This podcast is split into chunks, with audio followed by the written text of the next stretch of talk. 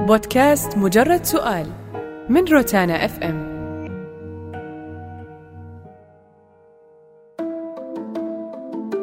الموضوع لغة الكلام. كل القراءات مفيدة حتى الكتاب اللي تعتقد ما منه فايدة راح تلقى منه فايدة. أقلها أن أتاح لك فرصة أنك تقيمه. وحتى قراءة الكتب اللي اعتقدت ما منها فايدة هي تفيد مخزونك من المفردات. ما تتفق مع ما هو مكتوب أو ما يعجبك بالأساس لكنك تقرأ وتتعرف على مفردات قد تكون جديدة. بالنسبة لخمس عناوين على الإنسان أن يقرأها ويستمتع فيها فراح أروح للكتب اللي تأثر في حياتك للأفضل. في بداية العشرينات وبالصدفة وقعت عيني على عنوان باسم الرحيق المختوم لصفي الرحمن المبارك فوري. عن سيرة الرسول صلى الله عليه وسلم. الكتاب فيه قصص ومواقف في حياة الرسول صلى الله عليه وسلم، ولا أعتقد في قراءة أهم وأكثر فائدة من القراءة عن حياة الرسول صلى الله عليه وسلم. خريطة طريق لتعلم الأخلاق الرفيعة. أكبر مدرسة في الحياة في النبل والإيمان والشرف والعفة والحكمة والكرم والرحمة والطيبة. والواحد منا يخطئ خطأ كبير في حق نفسه. أولا إذا ما جعل مصدر كل تصرفاته واعتقاداته من أخلاق الرسول صلى الله عليه وسلم. والإنسان اللي يجعل أخلاق الرسول منهج حياته راح يكون الأسعد والأذكى في العالم. الكتاب الثاني هو سلسلة كتب كتبها مصطفى محمود العقاد رحمه الله عن عباقرة التاريخ. تبدأ السلسلة بعبقرية الرسول صلى الله عليه وسلم مرورا بعبقرية الخلفاء رضي الله عنهم. كتابة بديعة وأسلوب ممتع وسهل. في هذه السلسلة تحديدا راح تتعرف على شخصيات أقل ما يقال عنها أنها عبقرية. راح تشوف كيف تصرفوا في مواقف صعبة وراح تتعرف على شدة إخلاصهم لدينهم. كيف قدروا يعيشون الحياة بهذه القوة من الإيمان. هذه السلسلة ضرورية جدا. كتب السيرة الذاتية مهمة جدا بالنسبة لي خصوصا إذا كتبها صاحبها بتجرد كامل لأنها إذا ما كانت صريحة جدا ومكتوبة بحيادية فقدت أهميتها. وهناك من كتب عن سيرة حياته بشجاعة فأفاد وأمتع. كتاب الأيام لطه حسين في متع وعبر كثيرة. كيف استطاع ضرير أن يشق حياته في هذه الحياة ويحقق هذا المجد. والأهمية عندي مو في تحقيق المجد لكن في القوة اللي كانت عند شخص لا يستطيع أن يرى الأشياء من حوله ويحتاج من يمسك بيده علشان يأخذ أي مشوار. على هذا الأساس نقدر ننتبه لنعمة عظيمة وهبها لنا الله. تعودنا عليها للدرجة اللي نسينا أنها نعمة لا تقدر بثمن. أدبيا أنا ومن ثلاث سنوات مذهول برواية موت صغير للروائي محمد حسن علوان. عدد صفحاتها 592 صفحة. العجيب أني قرأتها في يومين. كانت هي الأكل والشرب بالنسبة لي. طريقة جذب ساحرة وأسلوب كتابي غارق في المتعة. قرأت روايات رائعة لكني أميل لها أكثر من غيرها. أرشح مزرعة الحيوان لجورج أورويل كعمل أدبي خامس. الرواية أكبر من كونها عمل أدبي عبقري. هي إسقاط على السلوك الإنساني.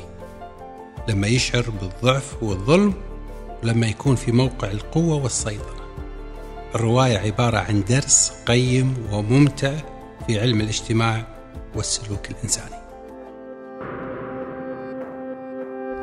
صحيح في معالجين كثير سلوكيين ممكن إنه الإنسان يتطور علميا من خلالهم لكن كل كتب تطوير الذات تدور حول نقطة معينة إنه حياتك من صنع أفكارك.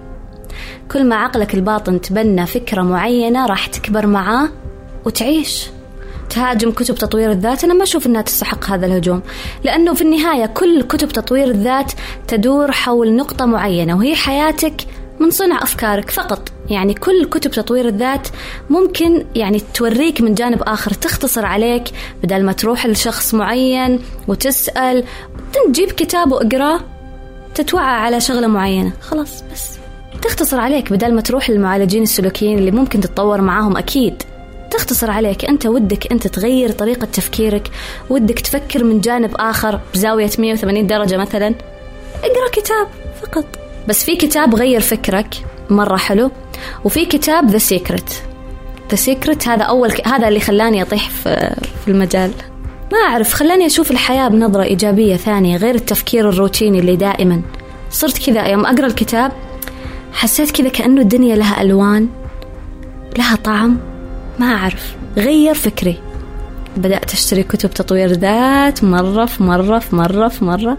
خلاص أدمنت هذا الموضوع. صار من يعني من باب الروقان. إنه أنا إذا حابة أثري عقلي وأخلي يعني حياتي كذا إيجابية أفكر بصورة جديدة أقرأ كتاب. هو كل كتب تطوير الذات بمختلف الأنواع بمختلف الأشكال بمختلف المسميات كلها تدور حول نقطة معينة. وشي إنه أنت اصنع فكرة. هذه الفكرة بتعيش معك فقط. يعني حياتك أنت اللي الآن أنت تعيشها من صنع أفكارك. فكرة تصنع مستقبل.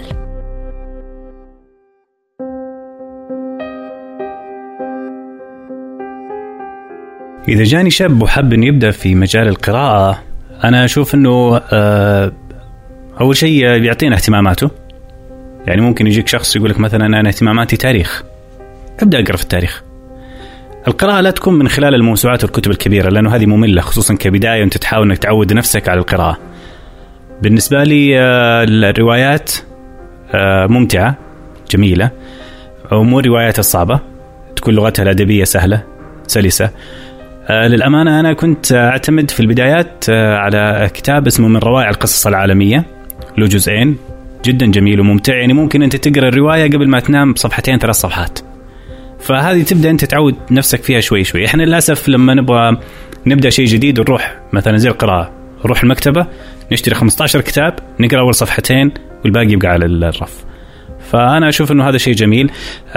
في كتاب لأنك الله جدا جميل. للمؤلف الفيفي آه، أتوقع اسمه الأستاذ علي جابر الفيفي. آه، عدة كتب للدكتور خالد المنيف. آه، لغتها سهلة جميلة حلوة. الجميل أيضا إنه يعطيك إياها مقتطفات. نص صفحة ربع صفحة. وفي كتاب اللي هو في 365 يوم لتبقى قويا أو ابقى قويا ناسي العنوان بالضبط. هذا برضو حلو لأنه في كل يوم يحتاج منك تقرأ صفحة واحدة. بس.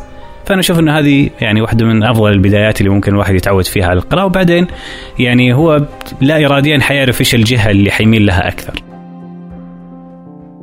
الروايات البوليسية ولا أجاثا كريستي آه، يعني أنا يمكن آه، من الجيل اللي آه، كانت هذه بالنسبة له الروايات اللي فيها شيء من الغموض وشيء من الغرابة وشيء من اللي متعة فيها كثير من المتعة لأنه في جريمة ولازم تفكر وش من اللي اللي قاتل. وفي تسلسل قصة حلو.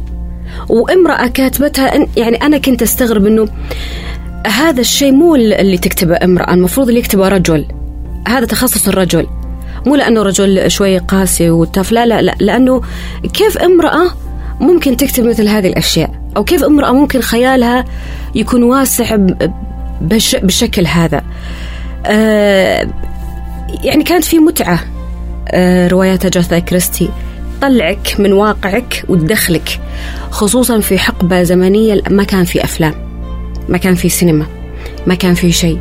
كانت متعتنا حنا نتكلم عن جيلي متعتنا حنا القراءة. أيضا نقيس أنها كانت تجي بشكل سري بشكل أنه تتعب عشان تحصل عليها. هي متعتها بالتعب عشان تقدر تحصل عليه. أنا من الجيل اللي قرأ رواية عبير. قصص غرامية حب. لما كنا نقراها أنا كنت أعيش القصة. في وقت أنت نويت تعيش مستحيل تعيش هذه القصة على أرض الواقع. فكان القراءة عندنا ياخذك يعيشك خليك أنت الشخصية. والله ما أنسى مرة. كانت واحدة من البنات مسافرة برا وجابت كتاب. ما أدري شلون دخل هالكتاب. آه ديوان شعر نزار قباني. يو يو يو يو يو والله إلى كأنه الآن أنا عايشة الحدث كانت في قصيدة فيها شرح يعني شرح مفصل لالتقاء حبيبين كنا مخططين على الكلام والله العظيم تروح الرواية من السطر هذا للسطر هذا للسطر نظرف بعضنا ونضحك. عيوننا فيها فيها شيء حلو فيها عشق فيها حب. لما طلعنا قعدنا نتناقش كيف وشلون؟ يا الله ونرجع يعني شوف عقلنا مو مستوعب الكلام. نرجع نعيد نقرأ القص القصيدة. عيوننا فيها حب آه نروح البيت نتناقش مع اللي ما قرأ القص من أخواتي اللي ما, ما في كذا يا ناس في هي عملية إنه تابوا صناعة المتعة فقط. وغير كذا آه ما في وسيلة ترفيه ثانية. ذو العقل يشقى في النعيم بعقله. يعني طبيعي. اللي يكون عنده مخزون معرفي أكثر واطلاع أكثر وفهم للأمور أكثر حيتعب هو شوي لأنه حيفهم كثير من حقائق أمور ممكن يعني لو ما عرفها تكون بالنسبة له أجمل. لكن لا شك إنه هذا أو هذه ضريبة بسيطة مقابل الشيء اللي هو راح ياخذه كيف راح يبني نفسه وكيف عقليته وكيف شخصيته بتصير أفضل. لا شك إنه لهذا ضريبة. بس أنا أشوف إنه يعني مقابل المكاسب لا شيء. يعني فكر مثلا في الموضوع تنويع. يعني زي حتى تكون الوجبة الثقافية منوعة. يا أخي في شيء دسم وهذول لها أماكن ولها أشخاص تجلس معاهم فيها وفي أشياء خفايف. هذه جميلة برضو تأخذها من مصادرها زي الأصدقاء الشله الاستراحة الأشياء الخفيفة هذه. أنت وش قاعد تفهم؟ أنت وش قاعد تطلع على إيش بالضبط؟ مو كل العلوم يا أخي علوم آه، في في الكيمياء الحيوية أو في تاريخ الحضارة القديم أو في يعني في أشياء كثيرة ترى ممكن نتعلمها كمعرفة بتصرفات البسطاء اللي حولنا. في حد أدنى. حد أدنى من الثقافة لازم يكون موجود عندك إذا أنت تبغى تكون فرد عايش في مدينة في مجتمع مدني. لازم في حد أدنى من الثقافة حد أدنى من الاطلاع حد أدنى من من المعرفة. يعني على الأقل حد أدنى من الاطلاع أن يكون عندك معرفة بقوانين هذا البلد عندك معرفة بايش المسموح إيش اللي مو مسموح وإيش اللي آه، يناسب هذه الثقافة وما يناسب هذه الثقافة عشان تعيش بأدب واحترام لنفسك والآخرين. اللي هو يفرض الاحترام يعني إنك تعرف آه، معلومات معينة أو أو ثقافة معينة آه، تخليك تحترم نفسك وتحترم الآخرين. لاحظ يا أخي يعني كل ما زاد الجهل ما أدري إذا هو نقيض الثقافة هو الجهل. كل ما زاد الجهل كل ما زادت المشاكل من من الشارع وصولا إلى أعلى المستويات. إي لازم طبعا. لازم تكون مثقف عشان تكون عندك ثقة بالنفس. وبنفس الوقت لما أنت أحد يسألك أو ياخذ رأيك بشغلة يكون عندك الرد اللي أنت واثق إنه صح. ما تكون متردد من مصداقية كلامك. أكيد بتجلس بأماكن كثيرة آه، بتلاقي ناس كثيرة آه، مختلف التفكير والعقليات تختلف من شخص لشخص وثقافة الشخص كمان تختلف. في ناس ثقافتهم ترى مش من الكتب تكون ثقافتهم من من محيطه اللي عايش فيه. خلاص هو ثقافته محدودة على المحيط والبيئة والمجتمع اللي هو عايش فيه. وفي ناس لا طوروا من ثقافتهم أكثر آه، من الكتب من المحاضرات من الدورات آه، من المجتمع كمان من حياته. هذه كلها أشياء بتثقفك وتعطيك انطباع كامل. آه، بصراحة لا. قل جدا موضوع الثقافة عن أول. الناس أصبحوا الآن يعني يبحثوا في ال social media الأشياء بس تسليهم لفترة معينة يعني وقت الأكل. يتسلى مثلا وقت مثلا ما هو عنده مثلا break في ناس محافظين على الموضوع هذا. لما صرنا نشوف واحد ماسك كتاب بيده ننبهر. أوه معقولة في أحد يمسك كتاب؟ okay مو شرط كتاب أوقات يكون مثلا آه كتاب إلكتروني أو يكون عن طريق ال iPad أو آه من الأشياء هذه. فيكون يتصفح ويقرأ ويتثقف عن طريق المواقع مثلا.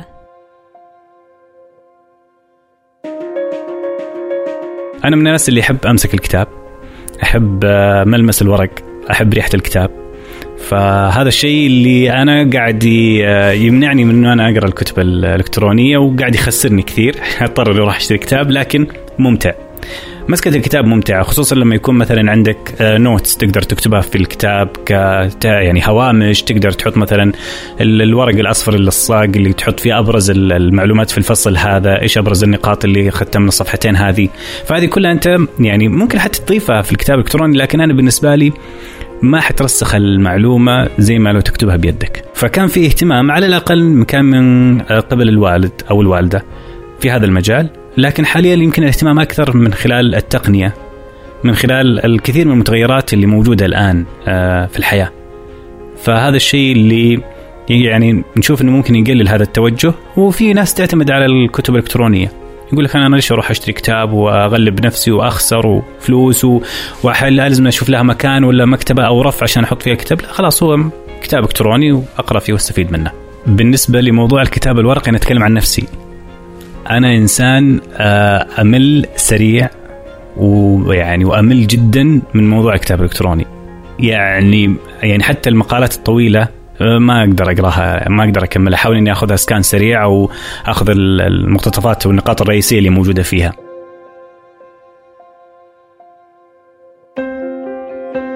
هو أصلا لأن الحياة طحن وشغل المفروض يكون شيء أساسي إن الإنسان يقرأ لأنه. في فائده مهمة أساسية للقراية إنها تساعد الإنسان إنه يكون أفضل في مو بس في الجوانب ال- العمل ولا الشغل حتى في الجوانب النفسية حتى في مواجهة مواجهة الحياة حتى في ال- ال- التعامل المعاملات الإنسانية بين الناس كلها تكون مفيدة. واصلا الحين يمكن صار أهم إنه الناس تقرأ. بعد ما انتشرت الحسابات ال- يعني حتى مو أنصاص اللي كذا من, من سطح المعلومة تاخذ كذا معلومات بسيطة وتنشرها بين الناس. صار يعني في يعني الواحد ما بده يتفلسف بس صار في كثير من الأمور في الحياة المهمة. مرة صار فهم الناس لها بسيط كذا بس من القشور بسبب الحسابات اللي قاعدة تنشر. حسابات علمية اسمها. أو حتى قنوات علمية قاعدة تأخذ كذا القشور من المواضيع وتنشرها بين الناس ويبدأ الإنسان يحس إنه صار فاهم أو أو عنده كذا كم كبير من المعرفة وهي فعليا ما هي معرفة. ال- اللي يبغى يعرف موضوع معين على الأقل لازم يعني يغوص في الجذور. هذه ما تلقاها في لا في الحسابات هذه ولا في القنوات إلا القنوات المتخصصة المحاضرات يعني. بس بشكل عام آه لازم يقولون لازم تعرف شيء عن كل شيء وكل شيء عن شيء واحد. يعني في تخصص الإنسان طبعا لازم يقرأ في تخصصه بس حتى في الأمور الثانية لازم يكون عنده اطلاع. أنا هذه ما أحطها ما أدري هذا رأي شخصي. يعني ما أخلي السبب هو إنه هذا الشخص مثقف ولا غير مثقف. أنا أعتبرها مهارة اجتماعية بكل بساطة. يعني في بعض الأشخاص يفتقد المهارة الاجتماعية في الأحاديث مع الناس. إذا كان مثقف لأنه يفتقد هذه المهارة أو إذا كان قارئ خلينا نقول عشان ما آه، ما نتكلم عن الثقافة ومفهوم الثقافة يعني بشكل عام. بس لو كان شخص قارئ ولا مطلع بيتكلم آه، مع الناس بال- بالمجال اللي هو قاعد يقرأ ويطلع فيه يحب يستعرض. لو ما عنده هذا ال- الكم المعلومات حتى لو ما هي موجودة هو بيكون شخص يعني مزعج في المجالات اللي هو مهتم فيها حتى لو ما كانت مجالات ثقافية ولا علمية ولا فكرية. فهي مهارة اجتماعية. واصلا أشوف كثير من من الناس اللي فعلا عندهم آه، يعني قراءات عميقة لأي مجال كان تلقاهم أقل الناس حديثا عن عن هذه الأمور. تلقاهم أبسط الناس وبالعكس هم يقول لك كل ما تقرأ أكثر تكتشف إنك جهل أكثر. فتصير أصلا الكلمة لها ميزان عندك. ما عكس الشخص لما قلنا هذه القشور اللي اللي عنده ثقافة مثلا بسيطة أو سطحية بموضوع معين تلقاه هو اللي دائما يتكلم ويتفلسف ويستعرض لكن كل ما غاص شخص في آه، في مجال معين فكري تلقاه هو الأقل حديثا وتلقاه حتى يخاف إنه ي- يتفلسف لأنه عارف إنه كل ما كل ما تعمق أكثر كل ما اكتشف جهله أكثر يعني ليش الواحد يقرأ أصلا؟ هو يسأل نفسه الشخص هذا السؤال ليش أنا أبغى أقرأ؟ في في بعض الناس يبغى يبغى يقرأ عشان يكون مثقف حسب الفهم آه، يعني السائد عند الناس لكلمة مثقف. أنه يعرف. وفي بعض الناس لا يقرأ عشان يشبع فضوله. لما يكون عندك فضول يعني وش وش السؤال اللي يشغل بالك الحين؟ هذا اهتمامك. إذا قريت في موضوع فعلا قاعد يشغل تفكيرك يشغل بالك أنت تلقى نفسك منكب على على الفكرة أصلا قبل ما قبل ما تقرأ. وحتى الهدف الأساسي من القراية لما الشخص يقرأ عشان يكون عنده قاعدة قاعدة فكرية منطقية داخل داخل أفكاره يصير يعرف يتعامل مع كل شيء في الحياة بطريقة مثلا نقدية أو تحليلية أو لأنه لأنه هذا الشيء بينعكس عليك أنت كإنسان في كل في كل مجالات حياتك. هنا الفكرة أنت وش تنظر لها هل هي هم زايد ولا فسحة جميلة بتروح لها بعد كل هذه الضغوطات؟ يعني أنت ليش شفتها أصلا أنها شيء زيادة هم وواجب مع الواجبات؟ يعني أنت صفيتها مع الواجبات اللي عندك في يومك أو التحديات الموجودة في يومك. لا خلينا ننظر الموضوع أو ناخذه من زاوية ثانية لما تكون هي المساحة الجميلة في يومك لما يكون أصلا حلول المشاكل اللي أنت فيها كثير منها من الاطلاع والثقافة والمعرفة. حتى تلقى لك حل هنا حل اقتصادي حل مالي حل أسري حل اجتماعي ممكن يكون موجود في الاطلاع والعلوم والمعارف. أنا الحين ما أقول لك روح محاضرة لنفسك حاضر نفسك طبيعي حيكون الموضوع آه، ثقيل عليك. لكن لما تأخذ الموضوع كمساحه لنفسك فيها راحة وفيها حلول وفيها شيء آه، مكسب لك شخصي حتكون ما هي ما هي شيء زيادة على واجباتك لا حتكون بالعكس متنفس لك يعني. طبعا لما تفتح ال social media وتبحث هذه بحد بحد ذاتها ثقافة. ممكن تتثقف في أشياء أنت ما تعرفها. تبحر. زي لما تدخل بسوالف مع أحد وتبحر في السوالف وتتثقف. المصداقية أكيد ترجع من شخص. في شخص يبحث عن مصدر الموضوع أو مصدر الخبر هذا شخص واعي. وفي اللي بس ياخذ الكلام نسخ لصق هذا شخص بيضيع في الأخير لأنه أنت عارف هذا الكلام فيه مصداقية أو لا. ما أقدر أحكم آه، إي أو لا لأنه بقدر ما مثلا تروح المكتبات تشوف مثلا آه، أب مع ابنه مثلا أو آه، أم مع بنتها أو ولدها برضو. ففي اهتمام لكن مو زي السابق. يعني أنت ذكرتني باول قصص قرأتها كانت قصص مصورة يمكن وأنا أولى ابتدائي. يعني آه، نتكلم على مثلا آه، رحلة الخلود اللي يتكلم عن قصة الأخدود مثلا نتكلم على أصحاب الكهف. إلى الآن أتذكر الكتاب وحجم الكتاب وسماكته ونوعية الورق والرسومات اللي فيه. يعني هذا كان يعني كلام قديم يعني تتكلم يعني في أواسط التسعينيات. أفضل كتاب قريته وفعلا هي مرحلة في ناس كثير وصلوها آه، مرحلة اسمها المرحلة الملكية. هذا الكتاب. طبعا آه، استفدت منه كثير. آه، في البعض يقول لك توصل المرحلة الملكية هذه في عمر آم، من بداية الثلاثين. أوكي؟ وفي البعض وصلها من بدري. تسألني إيش هو ال- ال- المرحلة أو إيش هي المرحلة الملكية؟ المرحلة الملكية هي مرحلة النضج المبكر اللي توصل لمرحلة الاكتفاء بنفسك. توصل لمرحلة إنك أنت تحب الأجواء الهادية تصير شخص مسالم جدا. آه ما تحب المشاكل. آه تحاول قد ما تقدر إنك تتعامل مع الأمور اللي تصير بحياتك مش بعصبية واندفاعية ولكن بعقلانية. طيب أصحاب كتاب قرأته آه، يتحدث عن ال- الجغرافيا السياسية والسياسة وال- والسياسة الجغرافية المفهوم العام اللي اسمه الجيوبوليتيك. يعني آه، لأن أغلبها كتب مترجمة فتجي مصطلحاتها جدا آه، ثقيلة ويعني تحس إنه في نوع من عدم الارتباط في ال- في الجمل لكن أنت مضطر إنك تقرأ علشان تصل إلى المفهوم الرئيسي اللي يبغى يوصله المؤلف. يعني فكريا ما أذكر إني أنا كنت أعتمد على كاتب معين لكن آه، في بعض ال- الكتب من آه، بدايات كتب ال- الدكتور عايض القرني كنت أحبها لغتها الأدبية كانت آه، جميلة جدا. كنت أستفيد من لغتها الأدبية يعني في كتابة الخواطر بعض الابيات الشعرية فكنت أحبها كثير يعني الأمانة. أنا أتكلم من لغة أدبية لكن فكريا أنا ممكن في نص صفحة أنا ممكن أستفيد فكرة واحدة. في كتاب كتاب السر The Secret جميل. يتكلم على مفهوم اسمه قانون الجذب وما قانون الجذب.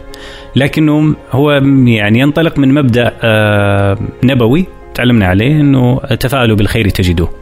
فهذه أنا أشوف أنها أثرت بشكل كبير جدا ويمكن قانون الجذب هو اللي خلاني مذيع. كبدايات لشاب آه، يعني لسه في المرحلة المتوسطة أو بداية المرحلة الثانوية يبغى يقرأ كتاب فأنا أشوف إنه من روائع القصص العالمية ممتع جميل آه، لغته سهلة. القصص اللي فيها آه، أو القصص اللي فيه لها رسالة فيها أهداف جميلة ممتعة يعني وسلسة.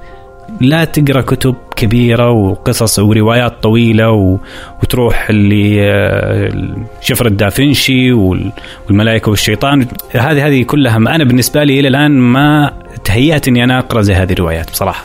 الكتب أنا لو بقترح كتب بقترح حسب أنا اهتماماتي. يعني أشوف مثلا في الفلسفة مهم إن الإنسان يقرأ في الفلسفة، التاريخ مهم إن الإنسان يقرأ في التاريخ، اللغة لأنه يعني كيف كيف تقدر تعبر عن نفسك إذا إذا مثلا أنت متمكن من الأداة الوحيدة اللي تملكها في التعبير عن نفسك والكلام؟ يمكن في التاريخ هو المجال الوحيد اللي أقدر مثلا أقترح كتاب هذا كتاب مهم لازم الكل يقرأه مثلا كتاب قصة الحضارة ل ديورنت والديورنت يمكن. في في الفلسفة يمكن يعني كتاب كذا كمدخل كتاب مدرسة الحكمة. يعني مميز هذا الكتاب لأنه مو بس يشرح يشرح الفلاسفة وأفكار الفلاسفة هو يدعو للتفلسف يدعو القارئ يعني للتفلسف. وأحس إني تفلسفت واجد الحين فبقفل الإجابة هنا. بودكاست مجرد سؤال من روتانا اف ام